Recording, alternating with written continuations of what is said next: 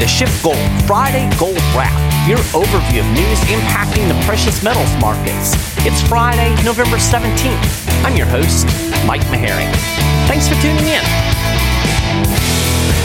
I'm sure you've heard the saying, it's not over until the fat lady sings. Well, the fat lady hasn't sung a note.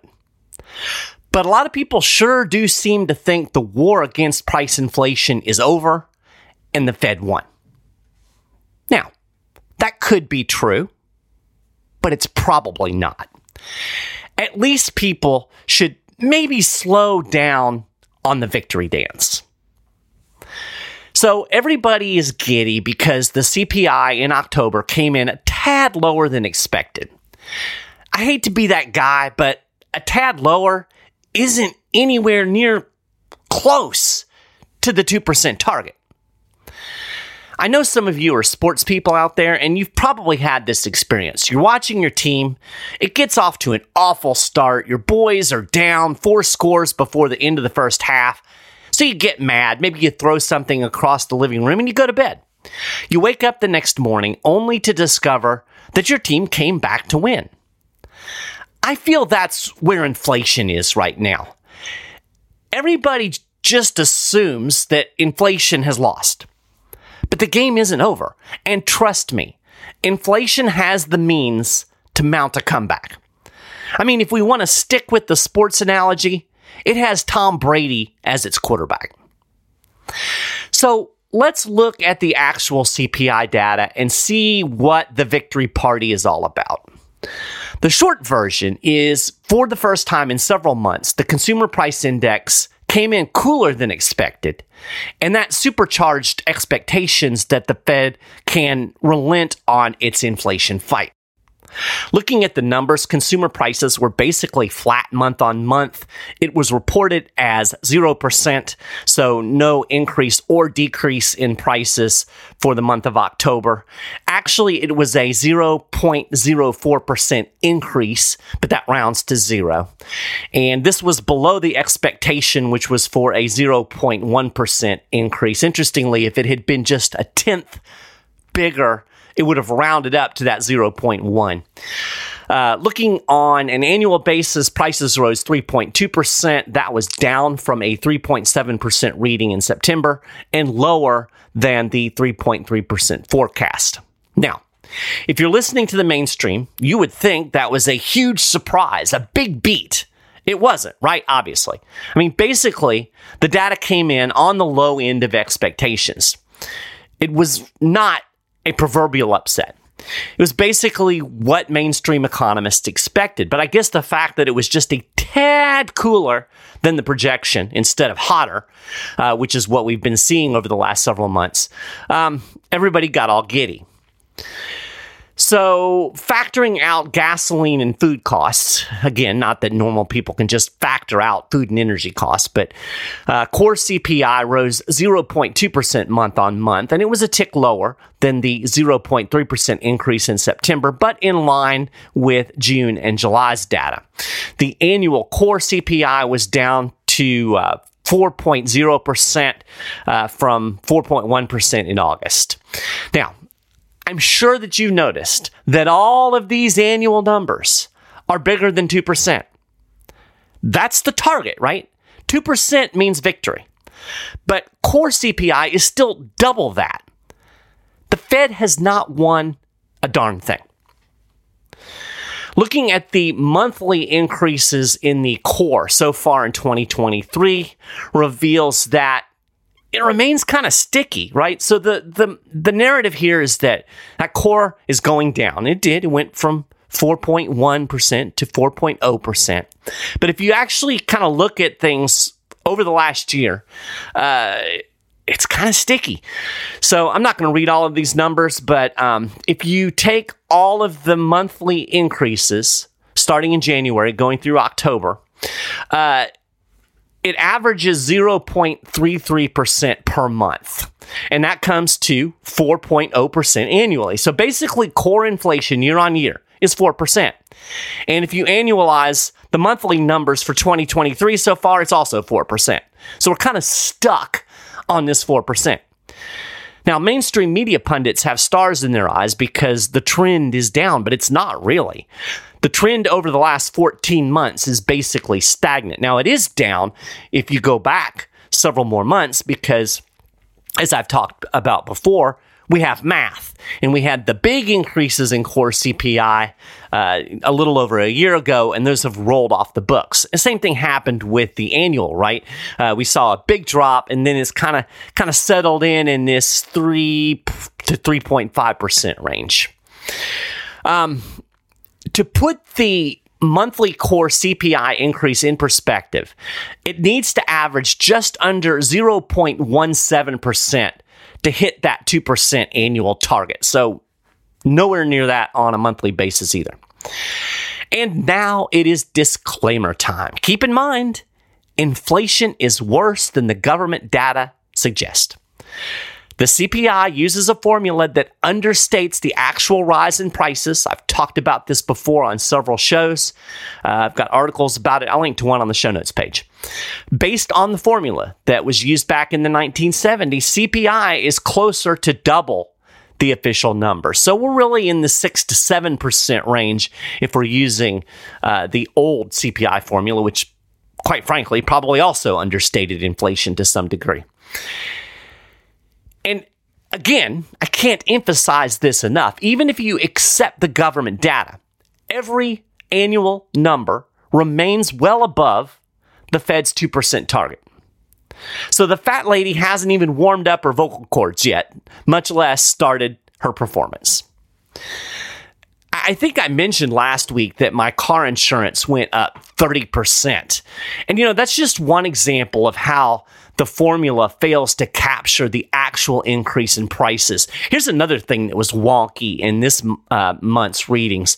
According to the CPI formula, health insurance has dropped 34% in the last year. Yeah, I said dropped. okay. So apparently they've been tinkering with the health insurance part of the formula. They're trying to make it more accurate. You notice every time they try to make something more accurate, uh, it, it makes it seem like there's less price inflation. Um, uh, you know, if you're a conspiracy theorist, you'd almost think that was intentional. I'll just leave that out there. But here's the thing no matter what these contrived formulas say, we all know it's rough out there. I'm sure you don't need me to tell you that, right? You go to the store, you buy health insurance, you have car insurance. You know that all of these prices are blowing through the roof, no matter what the CPI says. And the reality is your paycheck is not keeping up with rising prices, right? That's the that's the mantra that you get. Oh, inflation isn't really that bad because your your paycheck's going to get bigger, you know, you get raises and that that balances out the price increases. And that's true if you extend it out to a long enough time, but the the reality is the paychecks never rise as quickly as the prices. So you're always playing catch up. Um, if you look at uh, inflation adjusted average hourly earnings, they increased by 0.2% on a monthly basis in October. But on the year, real average hourly earnings have only increased 0.8%. And that's according to a separate uh, Bureau of Labor Statistics release. So when you consider the government numbers understate increasing prices. It's clear that workers are rapidly losing ground to skyrocketing prices. So, if we want to dig a little deeper into the CPI data, we had a big drop in energy prices uh, in the month of October. I think some of that is a function of, you know, they switch over the grades of gasoline from summer to winter, and the summer gas is actually a little bit more expensive to refine. So you get a little bit of price relief in the fall from from that, uh, and we had a little bit of relief in the price of oil. Uh, it popped up again when the uh, uh, Hamas Israel thing kicked off. But by and large, oil's kind of flattened. So gas prices moderated a bit, so that helped the CPI. Um, aggregate aggregate energy prices declined by 2.5% month on month. So that's a big drop. Um, and gasoline prices actually dropped 5%. Uh, but on the other hand, food prices continued to tick up. They rose by 0.3% from last month. And shelter uh, also continued their relentless march upward, increasing by 0.3% month on month and 6.7% on an annual basis. Now, again, the pundits, this is something they've been fixated on that shelter costs have been rising much faster than other uh, categories in the CPI, and they've been waiting for that to show some cool down. And the 0.3% is a little bit less than what we've seen in the past. So um, that's supposed to be a good sign. Uh, looking at services, and that's minus energy services, we had a 0.3% increase on a monthly basis. Uh, the annual rise was 5.5%. Interestingly, service prices are considered a leading indicator of future price inflation. So, uh, and, and last month that actually popped up pretty significantly, and we're still seeing increases in those service prices. So, if I was going to just sit back and try to objectively characterize this CP um, this CPI report, I'd probably call it. Eh. I mean, it's certainly not awful, right? I mean, if you're going to sit back and look at it objectively, it was a tad cooler than expected.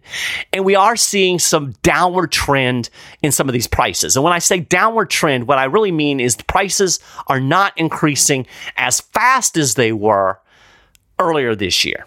That's true.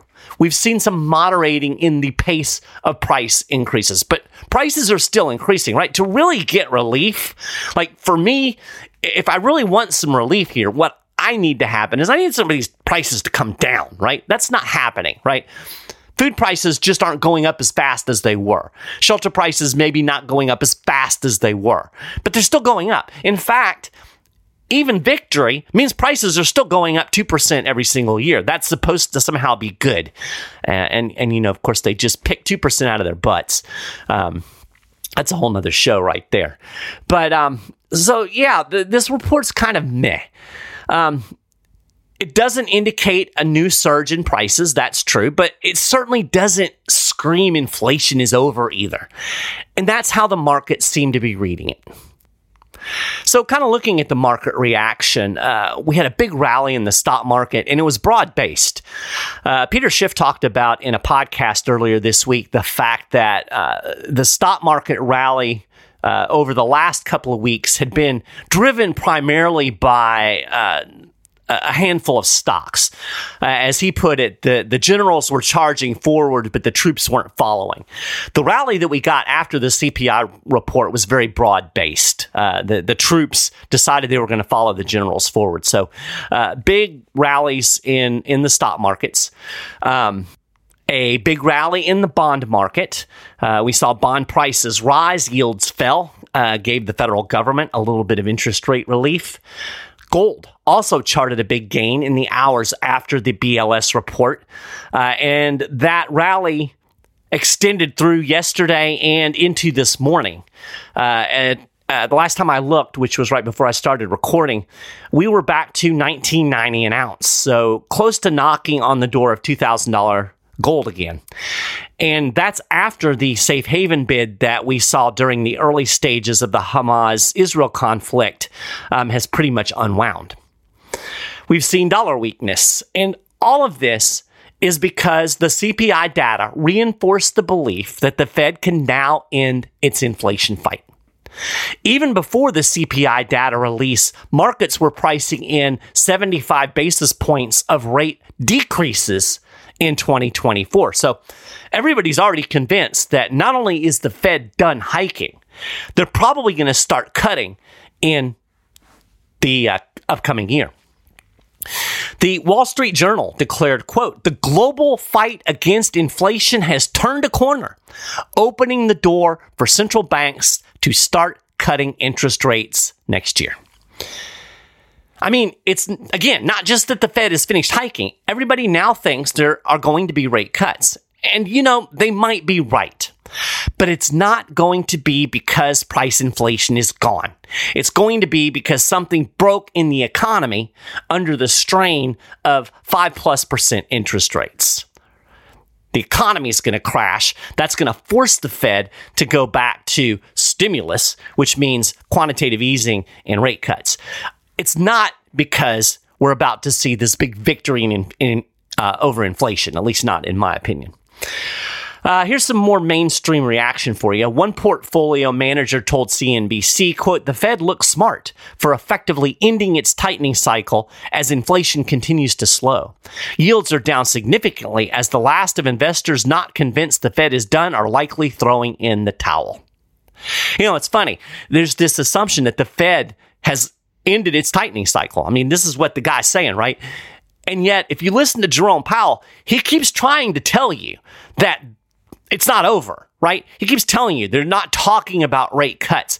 Nobody is actually listening to what Jerome Powell is saying. Now, I get that because, I mean, most of what they say is BS. So maybe the markets realize that. But I mean, they're certainly not, at this point, they're not even taking the cues, right? The open mouth operations that are usually pretty effective for the Fed uh, aren't even uh, working right now. Uh, an economist, I think this was also on CNBC, uh, he chimed in calling the October CPI report a game changer.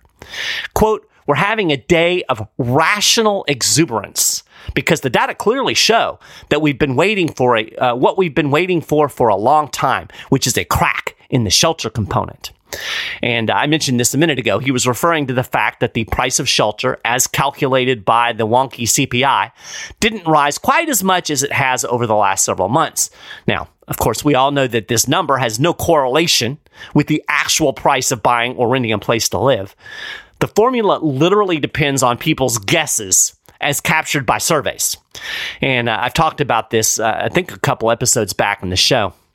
And uh, I'll, I'll, link to an article about that in the show notes page as well. It explains the bizarro way the BLS determines shelter costs. Now, you've probably picked up on the fact that I'm not quite convinced everybody should be running a victory lap. Why? Well, there's a couple of reasons. First, if the Fed becomes convinced that price inflation is in retreat, it's going to loosen monetary policy, right? That's why the markets are booming. They love easy money, right? It's the mother's milk of this debt bubble economy. So everybody thinks that's what's coming, right? We see that in these comments, we see that in the polling. Everybody's convinced that we are on the verge of rate cuts. What this really means is when the Fed thinks it has price inflation under control, it's going to start creating inflation again. In other words, the moment the Fed wins, it loses.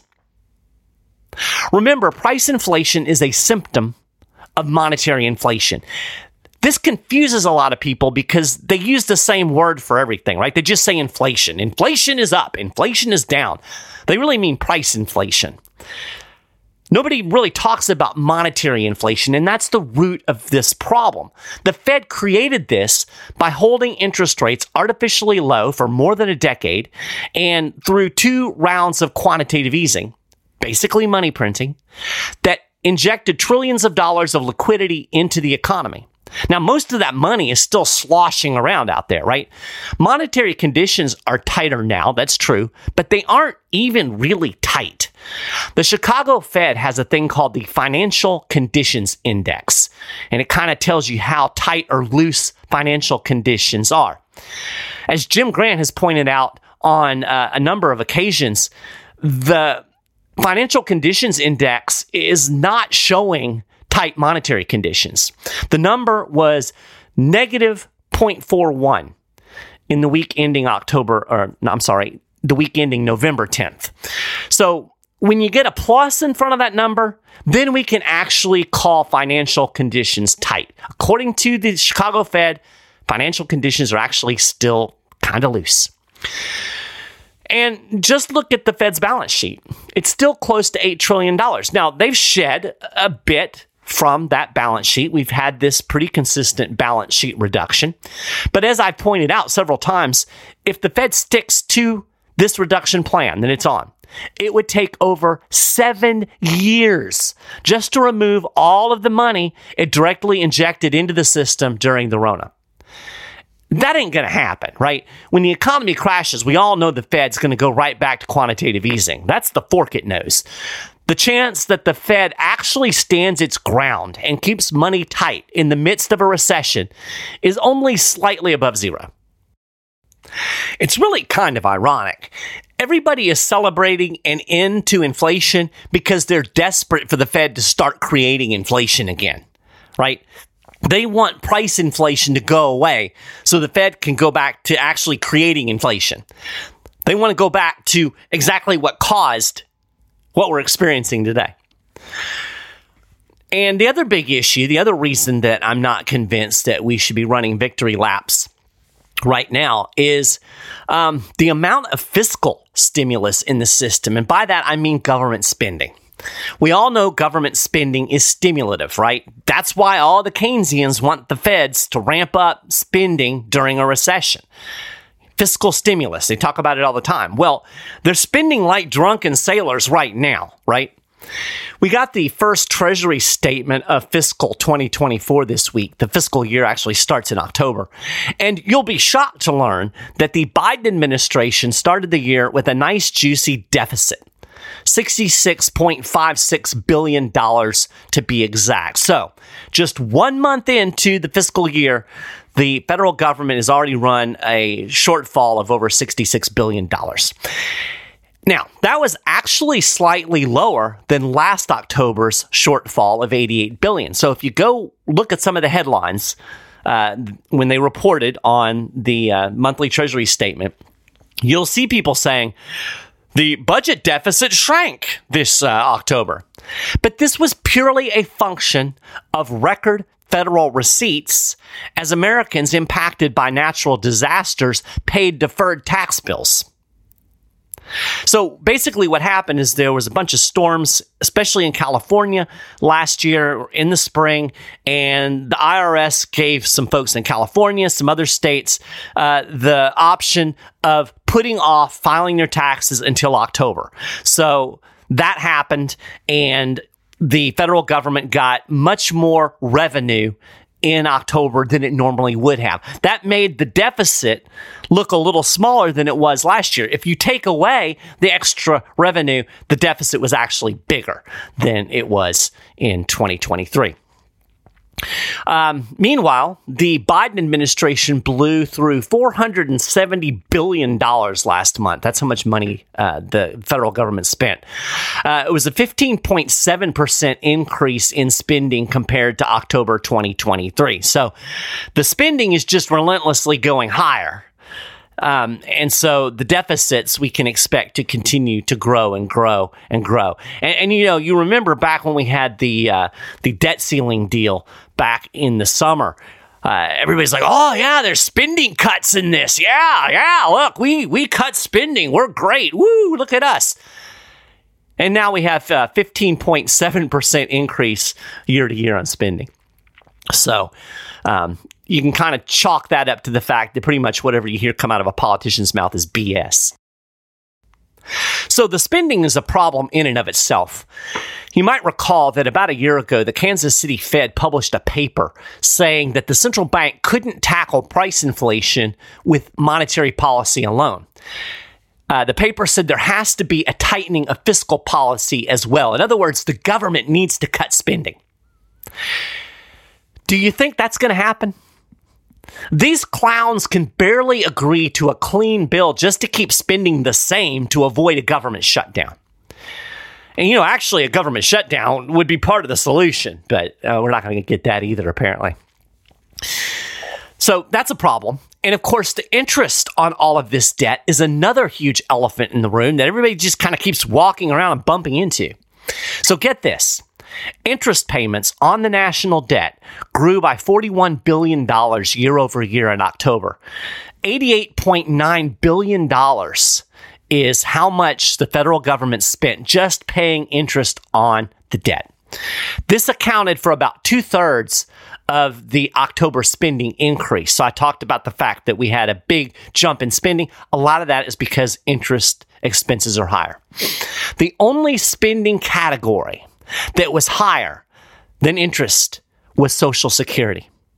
The interest expense was bigger than the amount spent on national defense, the amount spent paying interest was bigger than the combined total of Medicaid and Medicare. In other words, interest on the debt was the second biggest spending category for the federal government. And it's only going to get worse. Every single week, more low interest rate bonds mature. The government doesn't have the money to pay those bondholders, so it has to sell new treasuries at much higher interest rates in order to pay off the debt that's maturing. Yes, it is a Ponzi scheme. The average interest rate on that debt, on the total national debt, is up from 2.19% in October of last year to 3.05% today. So that's the average interest rate on the national debt. It's gone up almost an entire percentage point in one year. And that number will likely climb quickly higher as more and more of this debt rolls over. And of course, they're also borrowing more on top of that, right, to cover the deficit. So all of this new borrowing is at much higher interest rates. So interest expense is only going to get bigger. I should probably mention at this point that Moody's uh, Investor Services lowered its outlook on U.S. government credit from stable to negative. Uh, that was a, a, week ago, last Friday. Um, this could be a prelude to a downgrade in the country's AAA credit rating by the agency. Um, it typically resolves an outlook by either revising it back to stable or executing an actual downgrade within 18 to 24 months. So, I mean, I guess at least somebody's paying attention to the malfeasance on Capitol Hill.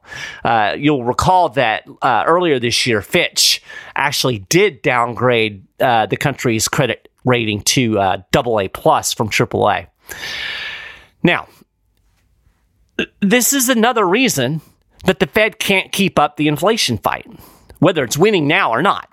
Demand for U.S. treasuries isn't exactly booming, right? I mean, there's not a lot of people out there that are clamoring to buy U.S. government bonds. In fact, a lot of foreign countries are shedding U.S. debt, China in particular.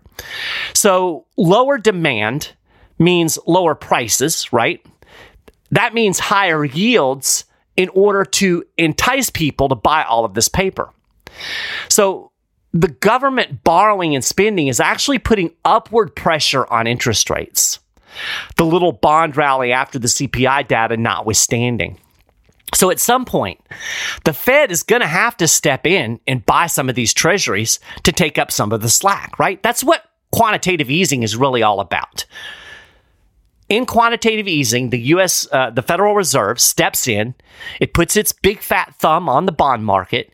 It buys U.S. Treasuries. It creates artificial demand, and that holds prices a little bit higher and keeps interest rates a little bit lower. So it's basically the Fed tinkering with the bond market. It's going to have to do that unless the US government gets its borrowing and spending under control, the Fed is going to have to step in and monetize some of this debt at some point.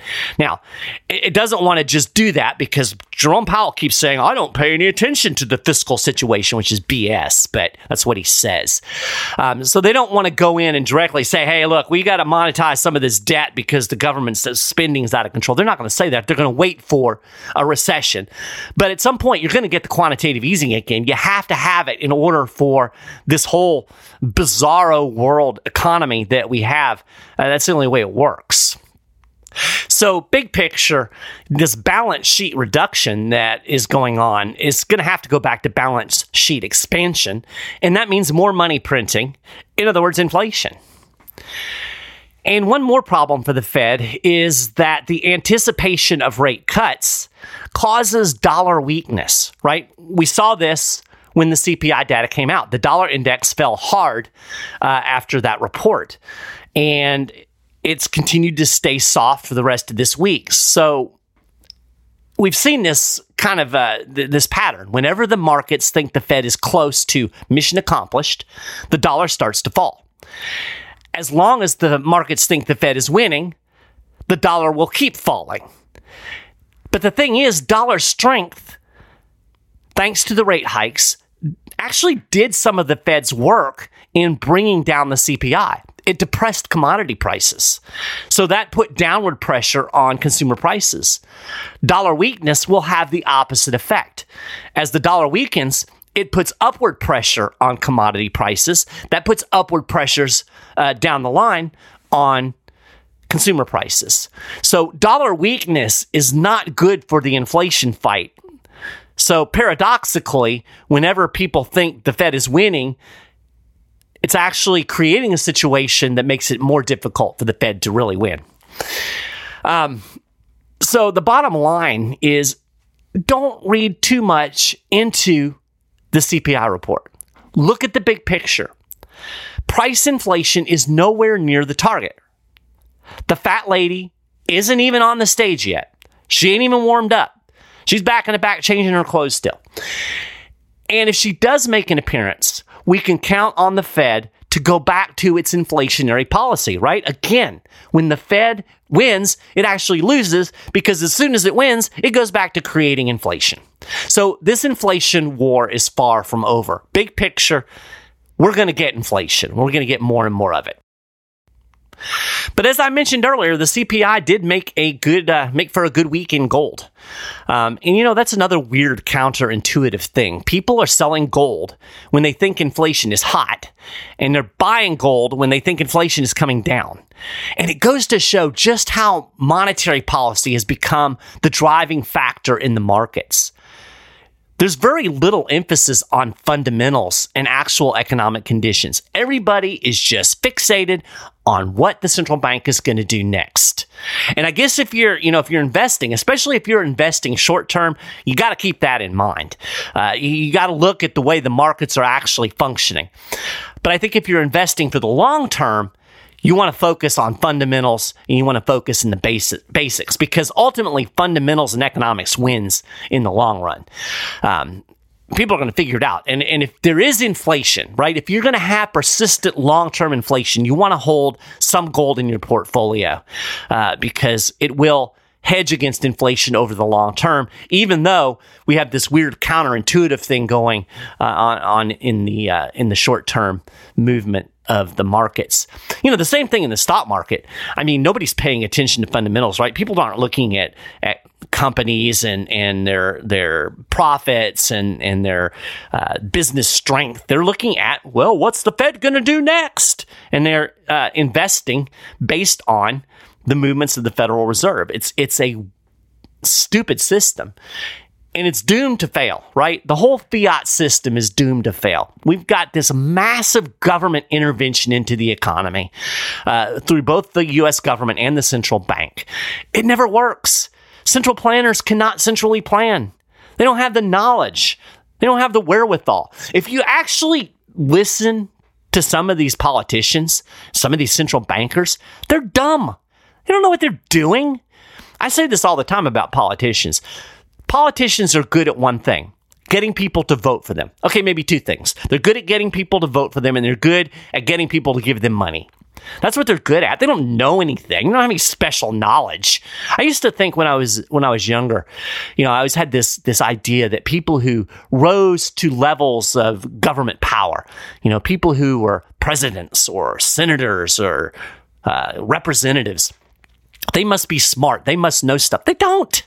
They don't. I remember one time I, I was uh, I was in South Carolina, um, and uh, it was uh, some type of political event. I don't even remember. It was a while back, but there was a woman who was running for Senate, U.S. Senate, in the state of South Carolina. And we got to chatting, and I told her I worked with the 10th Amendment Center. And she looks at me and goes, The 10th Amendment, now which one is that? It's a woman running for Senate. So I don't know. I don't. I don't have a whole lot of faith in these politicians and these central planners. Uh, I do have faith in economics and fundamentals, and so that's what I really focus on. Now, so, if that's your focus, I think now is a good time to be buying gold and silver because you know sub two thousand dollar an ounce gold uh, is a pretty good deal. I, I think we're going to continue to see some increases in the price of gold. And when everything falls apart, it's going to go through the roof. That point is coming. Peter Schiff keeps saying it. I've said it. It's coming, right? Um, and, and even even so, I mean, if you bought gold generally, unless you bought it in 2011, which is the date everybody wants to throw in my face, um, you, have had gains uh, in, in, gold. In fact, I was looking at something the other day. Um, this guy chart put this chart up, and, and, it was showing various investments over the last decade. So from 2013 to uh, to 2023, and I, the chart was wrong. So I actually went and looked at, uh, did some of the math on some of these things, and gold's up like 10% uh, over the last decade. So that's not bad, right? Um, so if you're interested in adding gold to your portfolio, silver to your portfolio, now is the perfect time to talk to a SchiffGold precious metals specialist. You can do that by calling 1 888 Gold 160, or you can email info at schiffgold.com or you can go to schiffgold.com, go to the Getting Started tab. You can talk to a precious metal specialist or chat with right there online. These guys are fantastic. They're going to ask you questions, they're going to look at your situation, look at your goals, and help you figure out how precious metals might fit into your investment strategy. So do that today. And with that, I'm going to call that a gold wrap for the week. You can get more details on all of the stuff that I've talked about today and more and of course, keep up with the latest precious metals news and analysis throughout the week over at schiffgold.com slash news. If you haven't done it already, you can subscribe to the Friday Gold Wrap. We're on Apple Podcast, we're on Google Podcast, we're on uh, Spotify. You can find links to all of these things over on the show notes page. You can email me, M. Maharrey, M M A H A R R E Y, at schiffgold.com. Love hearing from folks. Really appreciate the fact that you take a little bit of time out of your day to listen to the show. I hope you have a fantastic weekend. And I'll talk to you again next week.